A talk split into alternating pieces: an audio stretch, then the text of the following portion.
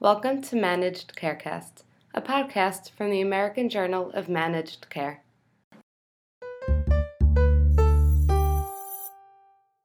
This is Jamie Rosenberg, assistant editor for the American Journal of Managed Care. More than two years into the oncology care model, practices participating in the model have now received results from Performance Period one and Performance Period two. With results from two performance periods under the belt, some practices have demonstrated both success and improvement, while others still struggle to perform well under the model. With considerable lag time between the end of a performance period and the release of the full report, practices trying to improve are presented with a significant barrier.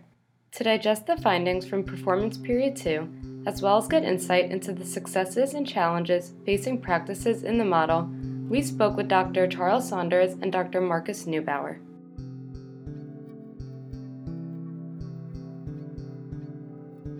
First, we spoke with Doctor Charles Saunders, the Chief Executive Officer of Integra Connect, who gave a rundown on practices' performance in Performance Period two. The, uh, the, the delta between their actual cost and the target price in Performance Period two was significant. There were very few practices that were in the money. Uh, most actually lost money. What we found, though, from the Performance Period one to two is about a forty-one percent improvement in that delta. That is, they're losing less money, and some act practices have actually gone into positive territory with a substantial performance-based bonus. Uh, most of the improvement has been in um, uh, positive trend factor adjustments and uh, novel therapy adjustments. By trend factor adjustment, I mean that the local marketplace cost has gone up at a faster rate, so they get some benefit for that. But that means that they must be holding their costs relative to the uh, to the market average. Uh, we also saw an increase in recoupment. So recoupment is the meals payments that are clawed back by C M S.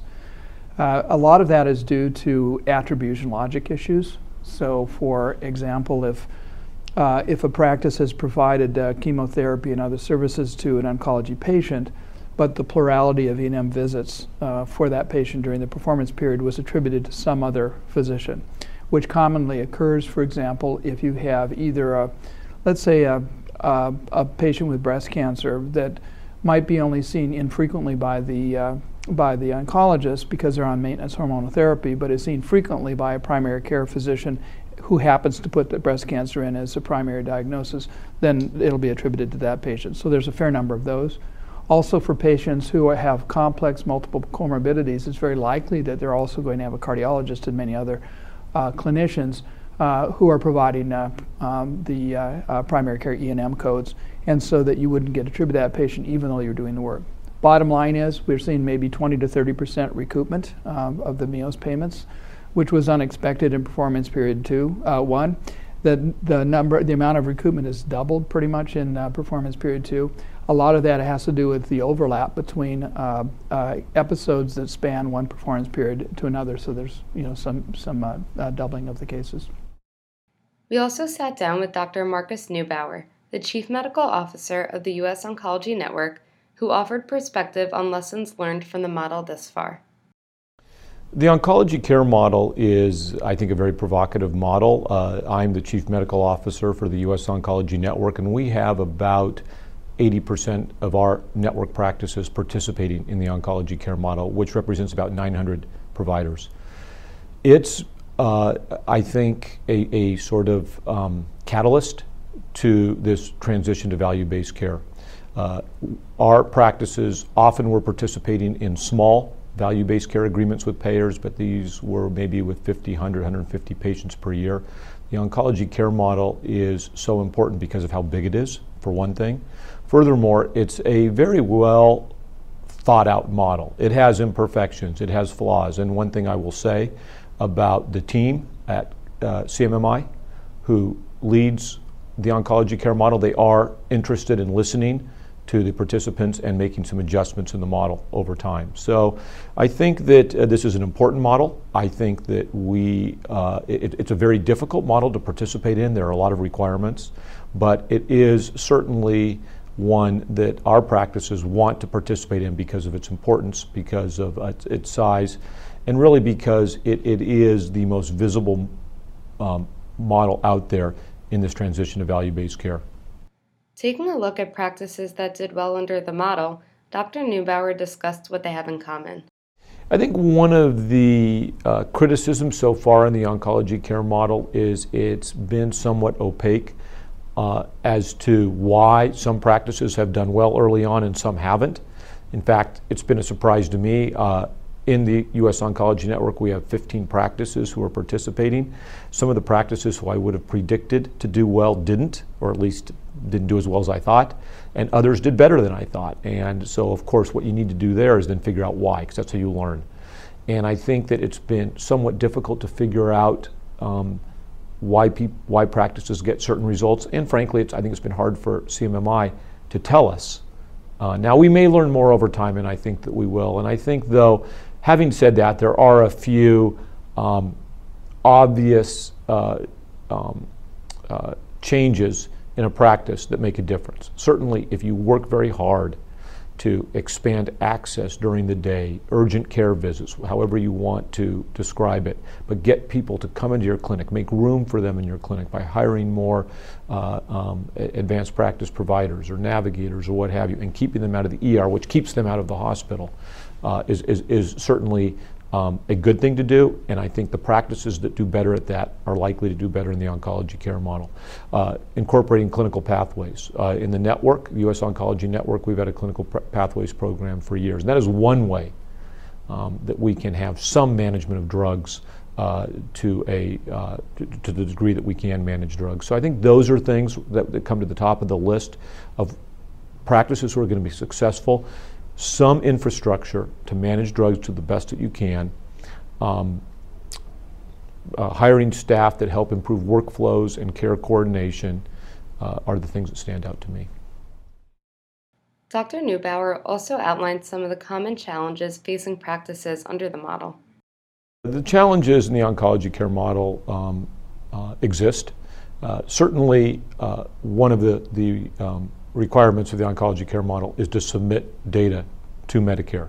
Now, conversely, Medicare gives us data, which is one of the biggest advantages of participating in this model. You get claims data, which typically we do not get from payers. So having access to this and connecting that claims data on a patient to the clinical information on the patient is val- very valuable and allows us to use that to, to learn and to make improvements. But reporting data on our end is very cumbersome. We not only have to enter data on each individual patient, but we ultimately have to report on all those patients, and that, that's very cumbersome. Um, changing workflows. There is a lot of expectations here on redesigning our practice, and that takes a lot of work. Uh, bringing in nurse navigators, bringing in social workers, um, hiring more nurse practitioners, uh, changing uh, the uh, the way that we design our clinics and our infusion rooms to better accommodate patients. This is a lot of work. It's a heavy lift, and I think that's a challenge. And you you try to do the best you can, but it takes time to do that. And I think that's why the um, time frame of five years for the oncology care model makes sense to me, because it takes time to make these changes.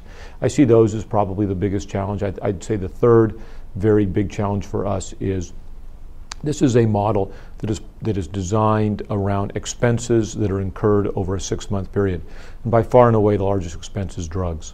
And we have some leeway on how we manage drugs, but not a lot. I mean, if a patient has an advanced cancer, they're more than likely going to benefit from at least trying an immunotherapy drug. We can't leave those out, and yet those drugs are very expensive. So it's a challenge to try to lower the cost of care, knowing that the drugs are very expensive. We don't really have a lot of cheaper alternatives to choose from. With a six-month lag time before collecting all the claims data, and another three-month lag after that, it's almost a year before practices are able to see their performance data. Doctor Neubauer discussed how practices are reconciling the fact that the results are getting back to them much later. So if you think about it, uh, that's pretty unavoidable. Now, keep in mind, C M S does give us data quarterly, so we do get these quarterly feeds on the on data that patients who they think are attributed to us, and they determine that based on the claims they see that come from our practice. So we do get quarterly data, but the actual report on how we did, sort of the report card on how we did, uh, comes about eight or nine months after the period ends. But it has to be that way because it takes time for claims to come in and then they have to do their analysis. So we recognize it'd be very difficult for them to give us results earlier because there's still data coming in. So we know that there is a lag. And you're right, it does delay our ability to make changes based upon those results. So the, the, it's just a fact that those results are late, are delayed, but when you do get them, It, it really is an opportunity to look at the data, learn where you were doing particularly well on quality metrics or not, and where you were doing particularly well or not on some of the financial cost metrics. Given the slack time, practices sometimes have trouble pinpointing what they were doing that many months ago that led to their results. Doctor Saunders explained. They do, they do. Uh, and we get this a lot because we, we analyze and support a lot of practices doing this. So. Um, the big question is that, you know, why is this happening? You know, why is the, uh, why am I improving if I improved? You know, what's driving that improvement? Uh, why am I not generating savings? Uh, where, in fact, are I, I, am I different points expected?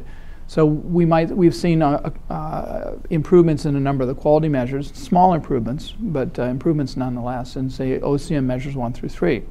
But then we've seen if when we break down the costs and we benchmark that across the, a large community, we've seen some practices have uh, a much larger than expected increase in, in uh, Part B and Part D drugs. And so the question will be, well, what's driving that? What specific agents and what strategies um, should I should I change to, um, uh, to, to make a difference?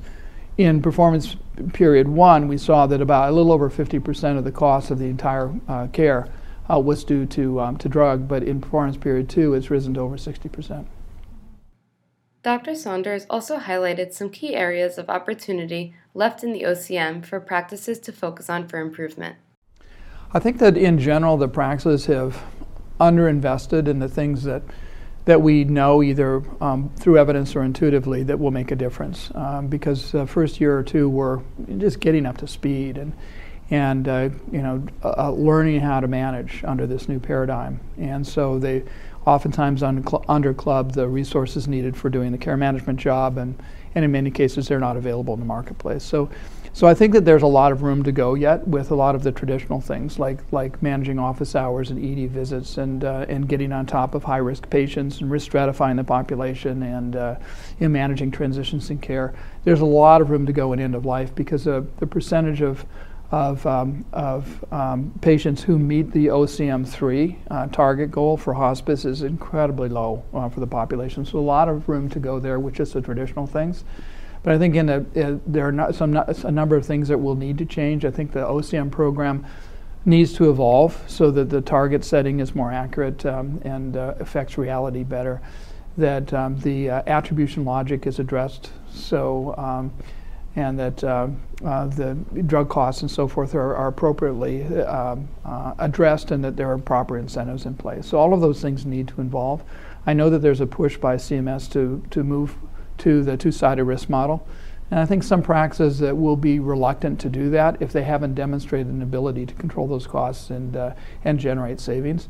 Uh, even though the hurdle is, is dropping for those and the, the stop-loss cap is, uh, is lower at eight percent, so it's a little bit more favorable. Uh, I think that the, some practices might cautious, cautiously wade in uh, if um, some of those factors change. To learn more about the O C M and performance period results, visit A J M C dot com or see the show notes. You can get in touch with us by emailing info at A J M C dot com or by following us on Twitter at A J M C underscore journal. And finally, if you like the podcast, don't forget to rate and subscribe.